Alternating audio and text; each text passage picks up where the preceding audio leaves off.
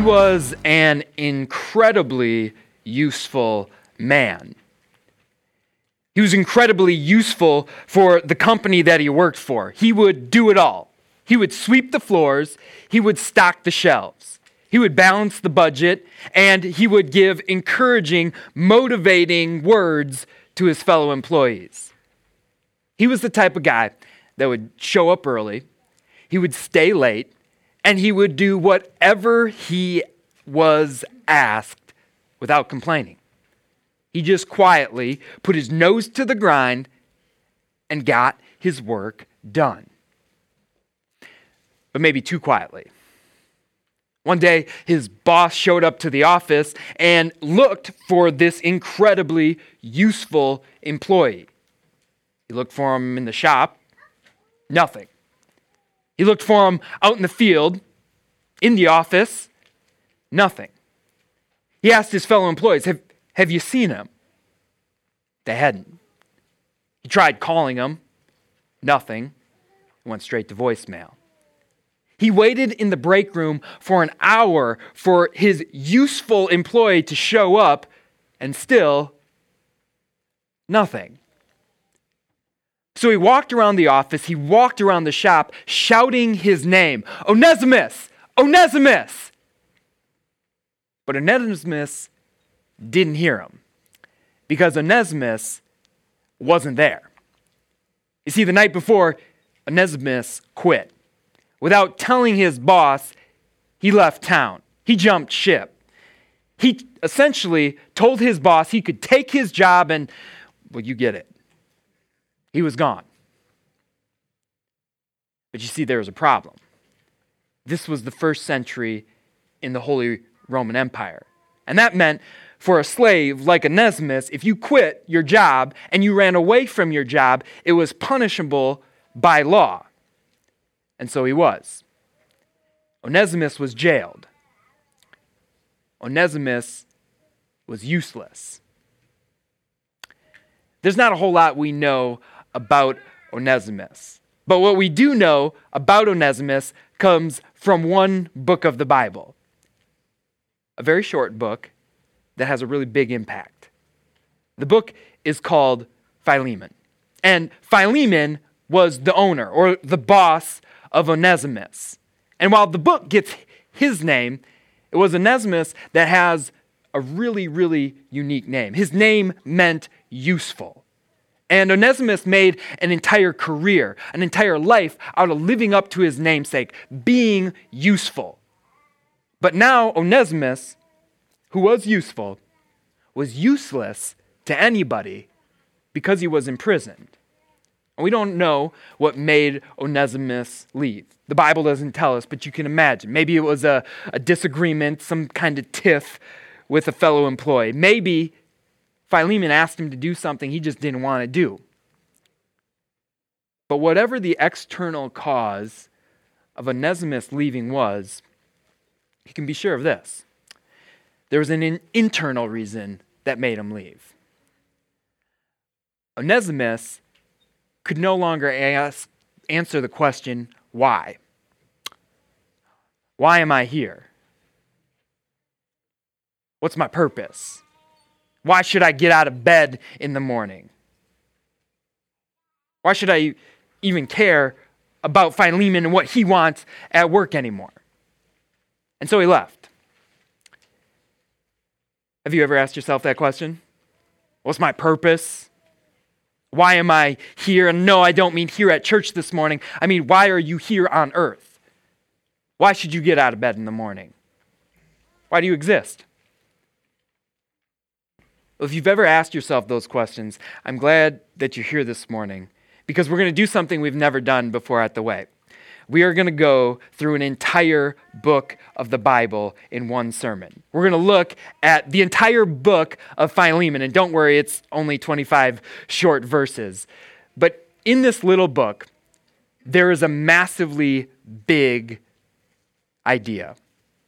It's your purpose, it's your calling, And this book isn't just going to help us think about our calling. It's not just going to help us mull over our purpose on this earth. What this book is going to do, it's going to point you to your purpose, to your calling, and what motivates it, what moves you to fulfill that calling. And what this book is going to do, what the Word of God is going to do, is going to make it possible for every man, every woman, and child leaving here full of pride full of joy, full of fulfillment as you think about carrying out and you go about carrying out your calling and your purpose.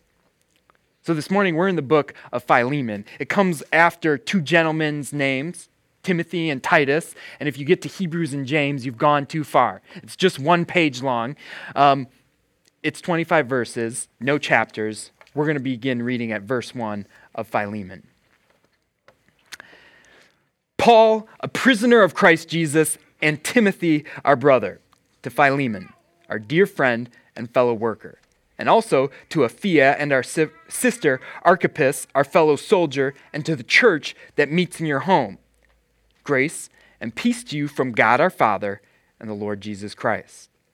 I always thank my God as I remember you in my prayers, because I hear about your love for all his holy people and your faith in the Lord Jesus. I pray that your partnership with us in the faith may be effective in deepening your understanding of every good thing we share for the sake of Christ. Your love has given me great joy and encouragement because you, brother, have refreshed the hearts of the Lord's people. Therefore, although in Christ I could be bold and order you to do what you ought to do, yet I prefer to appeal to you on the basis of love.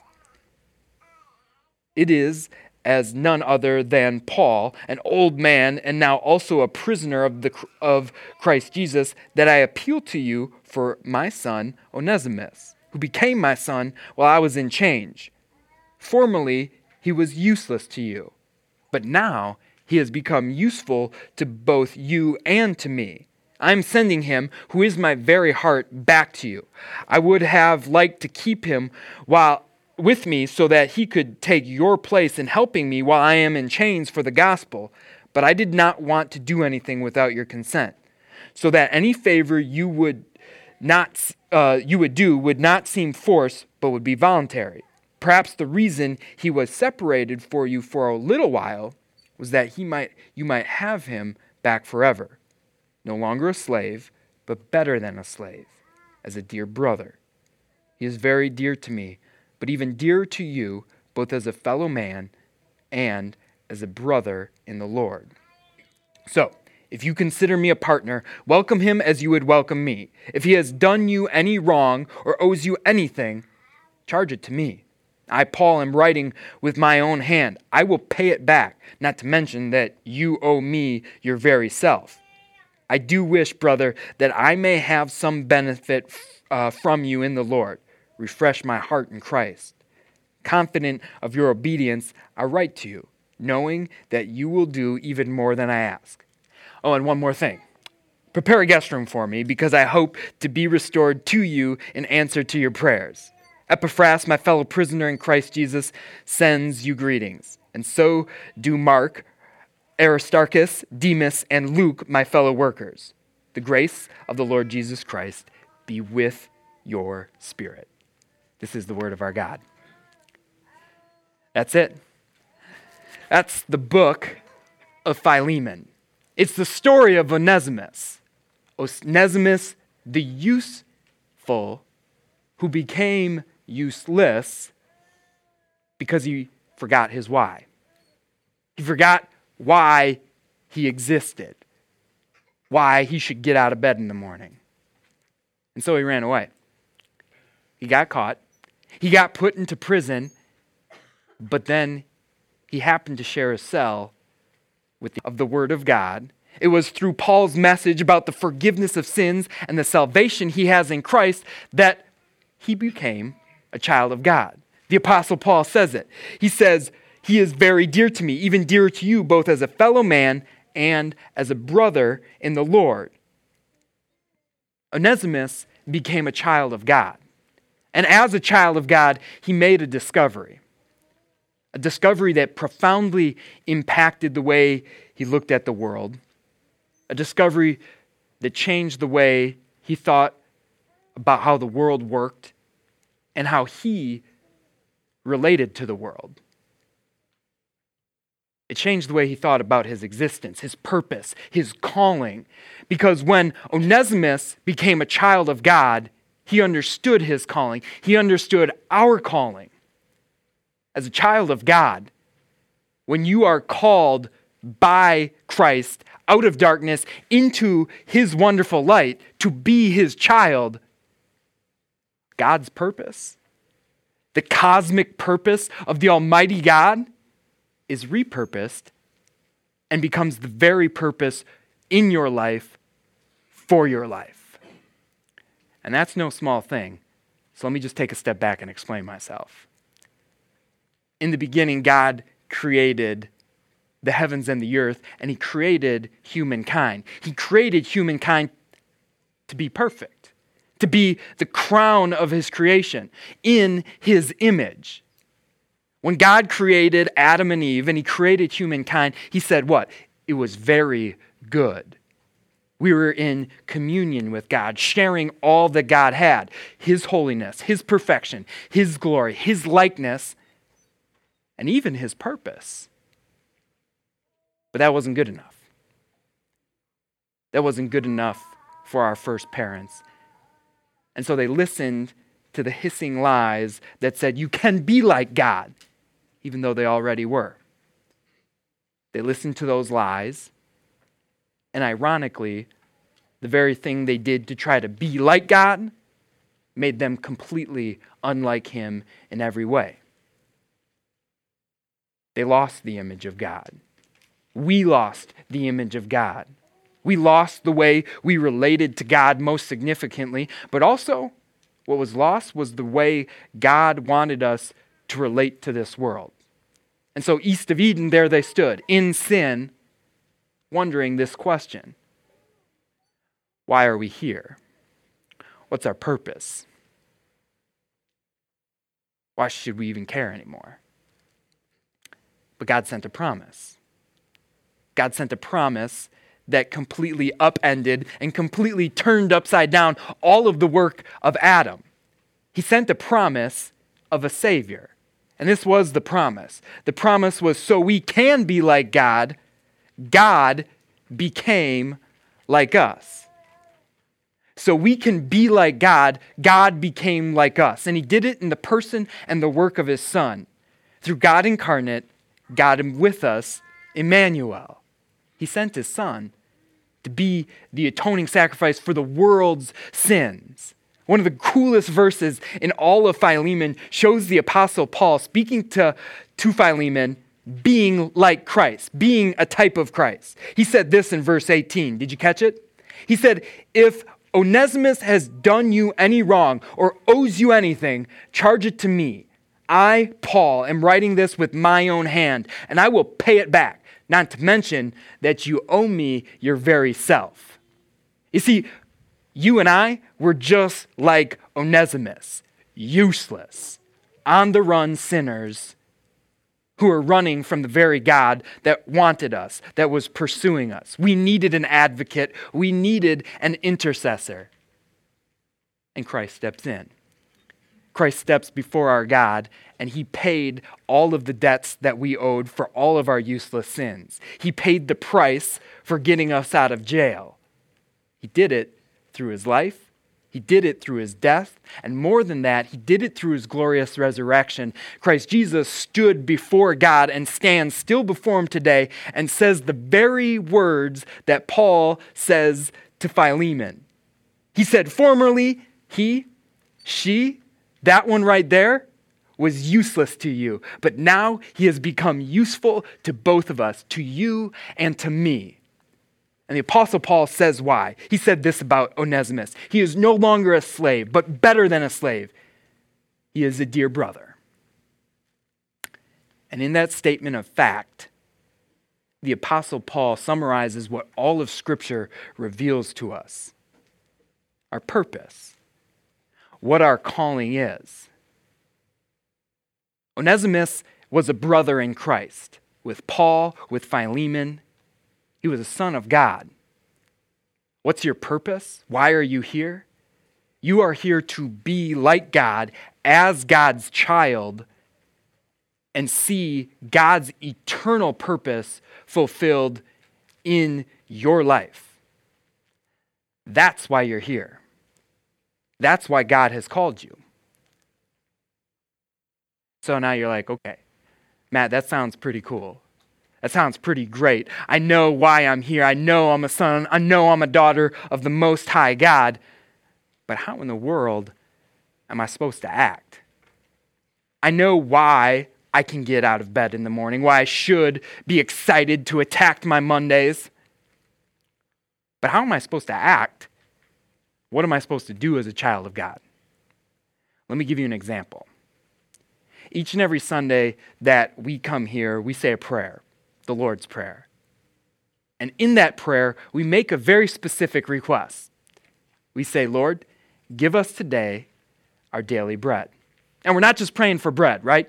We're praying for all of the things that God gives us. But let me take that as an example. How does God put your morning toast on your plate? Does he do it like he did for the Israelites, where magically manna just shows up and magically you come down the stairs and your table is set? I see some of you kids nodding your head. That's your mom who does that. Does he put a loaf of bread in your bread box and it just multiplies over and over again, like when Jesus fed the 5,000? No, he doesn't do that. But God gives you your daily bread. He does it through farmers who planted grain and harvested grain. He does it through truck drivers who collected that produce and took it to a warehouse. He does it through men and women and bakers who processed that grain into bread in the warehouse. He does it through employees who packaged that bread. He does it through other truck drivers who took it to the store. He does it through high school students who stocked your bread on the shelf and that really nice lady that sold it to you at the checkout counter. And don't forget about the investors, the bankers, and the CEOs of Wonder Bread. Don't forget about the advertisers and the agricultural scientists and all of the engineers that made it possible to bring your bread to you. And yet, before your breakfast this morning, you likely stepped back, as is right, and said, Give thanks to the Lord, for this is good. It's because you recognize behind all of those people is a God, is a God who carries out his purpose through people, as people serve people. He could have done it where he just magically multiplied loaves of bread in your home. He could have done it where every morning God snapped his finger and there was food for you, but he doesn't. Just like he provides for everything in your life, God provides your daily bread and all your physical needs through people. It's just as we read in Philippians from before. For it is God who works in you to will and to act in order to fulfill his good purposes. How is it that you can carry about your purpose in life? Well, it's by putting on a mask, putting on the mask of God and serving others. What do I mean by the masks of God? Well, God is the very one who serves children, who cares for children and raises children through mothers. It's God who protects children through the watchful eye of fathers who wear the mask of God. It's God who keeps all of us safe and protects all of our freedoms and our liberties through the service women and men who serve in our military. It's God who's promoting and keeping peace through lawyers, through policemen, through judges and politicians who make and maintain laws. It's God who provided you a good night's sleep by making people who are passionate about mattress manufacturing. It's God who quenches my thirst through the work of a brewmaster and a bartender who served me my IPA. It's God who proclaims the gospel through pastors, through worship directors, through teachers, and through men and women who are part of Christian churches.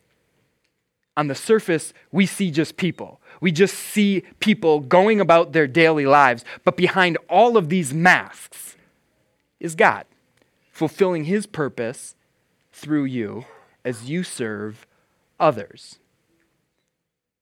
But all the time you hear it, right? You hear people say, ah, I'm just this or I'm just that. It's not really a calling. Yeah, I'm just someone who, who sells insurance. It's, it's not really a calling.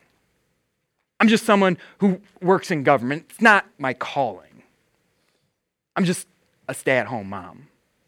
I'm just a teacher. I'm just a server. These aren't my callings. They're, it's just what pays the bills. Callings aren't for people who love their job. Callings aren't just for people who are good at their nine to five, people who get excited about getting up on a Monday morning. Callings are for everybody who calls themselves a child of God, for everybody who has been called by Christ to be a prince or a princess of the King of Kings and the Lord of Lords. How does that work? Well, it's not about what you do, it's about who you do it for. God does not look at a pastor or a teacher who has been called by a church and think that calling is more high or more noble than someone who manages an office and, because of the gospel, serves the people that work under him and for him and alongside him with respect and honor and kindness. It is not a more high calling or a noble calling to be a doctor who keeps people healthy than it is to be a construction worker who keeps people safe by building roads and homes that are good and can stand up against the elements of the weather. God is not more pleased by the philanthropy of a multimillionaire who gives away hundreds and thousands of dollars to help out the world water crisis than he is by the mother who pays her own money for her son's lunch. God is not more pleased by the architect and the woodworker who builds churches and, and crafts beautiful altars than he is the parent who carefully, with love and kindness, changes a stinky diaper. It's because it's not about what you do, it's about who you do it for. And who you do it for is others. Who you ultimately do it for is God, and it is God working behind you, through you, and in you to carry out His good, His holy, and His perfect will. But listen, so often people still struggle with that question Who am I? And if you don't believe me, just watch as you go to your office Christmas parties or you go to any gathering where people are forced to introduce themselves to one another. This happens. Say, Hi, I'm Matt. The other person says, Hi, I'm, I'm Ted from accounting. They say, Hi, I'm Matt. And if they just say, Hi, I'm Jennifer, you go, Oh, and you are, oh, uh, I'm in operations. Or you say, Hi, I'm Matt. I'm from Fredericksburg because someone asks you where you're from. You know, people have a way of identifying who you are and where you're from and what you do based on these titles, right? Hi, I'm Ted. I play soccer. I'm Brian. I'm a painter. I'm Philip. I'm Susan's boyfriend. I'm Susan. I'm Philip's girlfriend. Hi, I'm Ned. I'm a Marine. And these are fine ways to identify yourself, but what if this is the only way you assess who you are? If this is the only way you identify what you're calling, what your purpose is? Well, then we have a problem.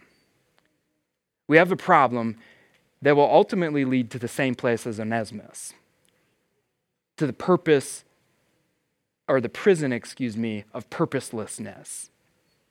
Because what happens when it comes time to move? What happens when it comes time to sell the home that you have identified as your dream home. Then you're lost. What happens when that career that you have built up and built up your identity with comes to an end because of retirement or comes to an end because of pink slip? Well, then you're confused about what you're supposed to do in this life. What happens when that team, that cause, that politician that you are rooting for loses? Well, then you feel like a loser. What happens when the children that have become your all in all and the family member that you live for lets you down? Well, then you become demoralized and you become disenchanted with life. You find yourself in the prison of purposelessness whenever anything except God's purpose for your life becomes your purpose. It's helpful to remember this. It's not who you are, it's not your title, it's not where you're from, it's not what you do, it's whose you are. And you are a prince, you are a princess of the King of Kings and the Lord of Lords, and He has called you to fulfill his purpose. And you remember, when you remember whose you are, it makes all the difference when you deal with stress at work. Yet there's to be stress in your callings, in your purposes. Where should I go to college? What should I study for? How should I invest my time? How should I invest my money? Should I volunteer here or should I volunteer there? Should I get a new job? Should I quit this job? Am I to make these deadlines? Are people to appreciate my work? These things cause stress. But when you remember not it's not about who you are, but it's about whose you are, it makes all the difference. It affects everything. It affects your work ethic. No longer is it just showing up a little bit late. No longer is it about taking a few hours off. No longer is it about, man, you know what? No one's going to mind if I check Facebook at work or just daydream for a couple hours because you are not just working for the man. You are not just working for numbers. You are not just working for a bottom line, but you are working for a God who has called you to this very place in life.